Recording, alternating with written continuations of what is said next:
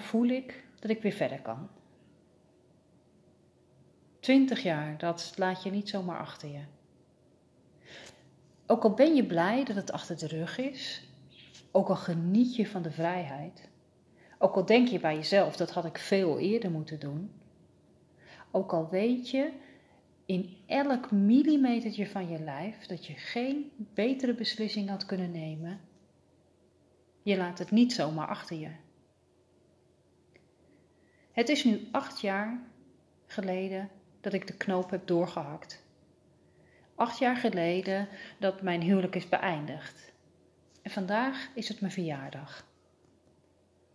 Speciaal voor vandaag heb ik een mooi jurkje aangetrokken. En niet zomaar een jurkje, een jurkje met een verhaal.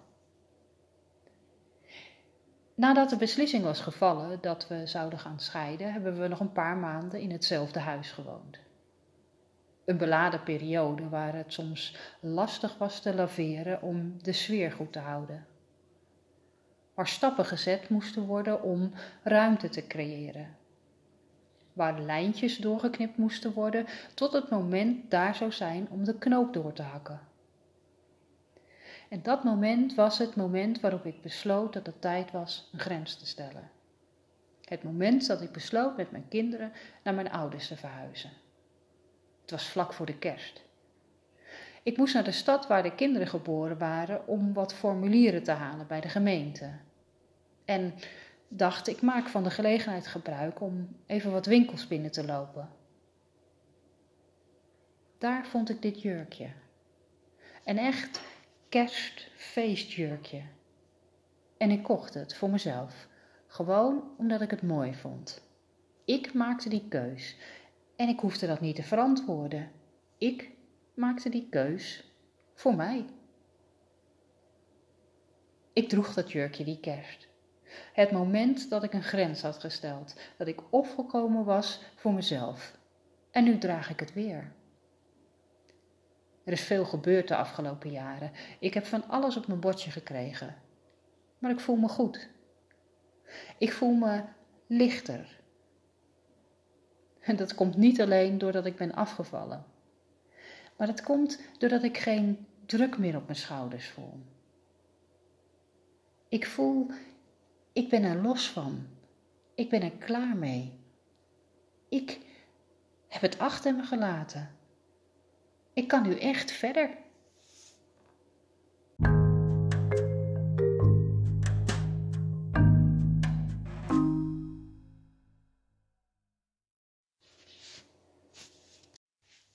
De digitale disco.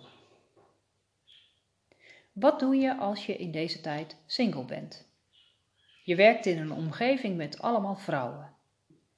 Je bent veel aan het werk en niet echt een type om in je eentje een bar of een soortgelijk iets in te stappen. Oftewel, je hebt nou niet echt veel gelegenheid om potentiële partners tegen te komen. Of gewoon mensen met wie het klikt, waar je plezier mee kunt beleven. In deze moderne tijden beland je dan dus op de dating app. En daar ben je zeker niet de enige. En zo besluit ik ook maar die stap te nemen. Want je weet maar nooit. Het begint met een profiel aanmaken. Daar heb ik foto's voor nodig. Je foto is de eerste indruk die je maakt. Het eerste selectiecriterium. Er wordt gekeken en dan weggeschoven of niet. Eigenlijk gebeurt dat ook in de wereld buiten de app. Je ziet iemand en daar heb je een gevoel bij. Iemand spreekt je aan of niet. Iemand valt je op of juist helemaal niet. Iemand vangt je aandacht of je blik gaat aan iemand voorbij. Waarom dat in zit? Uitstraling, denk ik.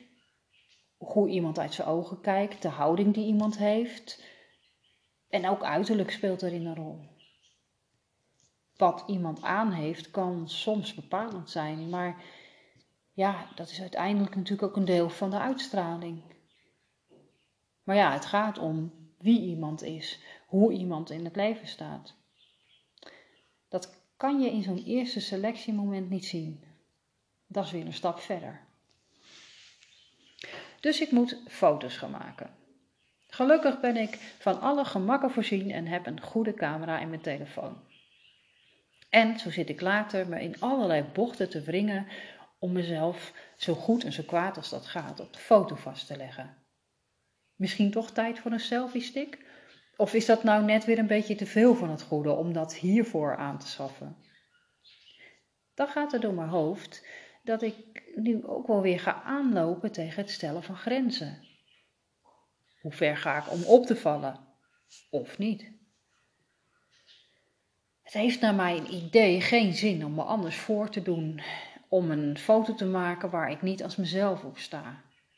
Uiteindelijk heb ik mezelf in de aanbieding en daar moet iedereen het maar mee doen. Dat is volgens mij de beste instelling.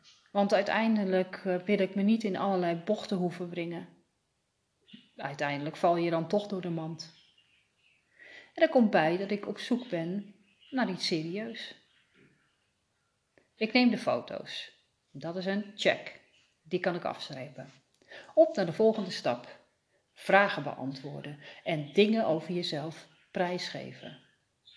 Wat zeg ik wel? Wat zeg ik niet? Stel ik mezelf kwetsbaar op? Ja, eigenlijk doe ik het al door me op zo'n site te zetten. Of moet ik daar uiteindelijk niet zo zwaar aan tillen? Ik vul van alles in. Schrijf een leuk intro over mezelf en dan zet ik mezelf in de online vitrine. Ik stap in de digitale disco, zoals iemand het later zo mooi benoemt, en ben heel benieuwd wat ik hier ga tegenkomen. De volgende fase is het houden of wegschuiven. Allerlei mensen passeren de revue en zo ook de meest vreemde berichten en voorstellen. Er is een man die vraagt of ik op een P-date wil. Ik vraag me af wat het inhoudt, al heb ik wel een vermoeden. Ik krijg een uitgebreid bericht terug over zijn integere voorstel. Hij wil betalen voor een date, maar dan is het wel de bedoeling dat de kleren ook uitgaan. En dat hij dat via deze site, deze app doet en van tevoren afspreekt, maakt het toch heel iets anders als prostitutie. Die logica ontgaat me en ik doe verder geen moeite om dit te begrijpen. En dan is er de man met wie ik in eerste instantie een heel leuk gesprek heb. Maar dat gesprek neemt ineens een hele andere wending en out of the blue vraagt hij me of ik een foto van zijn dikke pik wil. Einde gesprek. Er is de man die het kort en bondige bericht stuurde: seks. En de man die, die meteen begon over cupmaat en of mijn borsten hangen en dat hij er erg trots op was dat hij de tepels van zijn zus had gezien.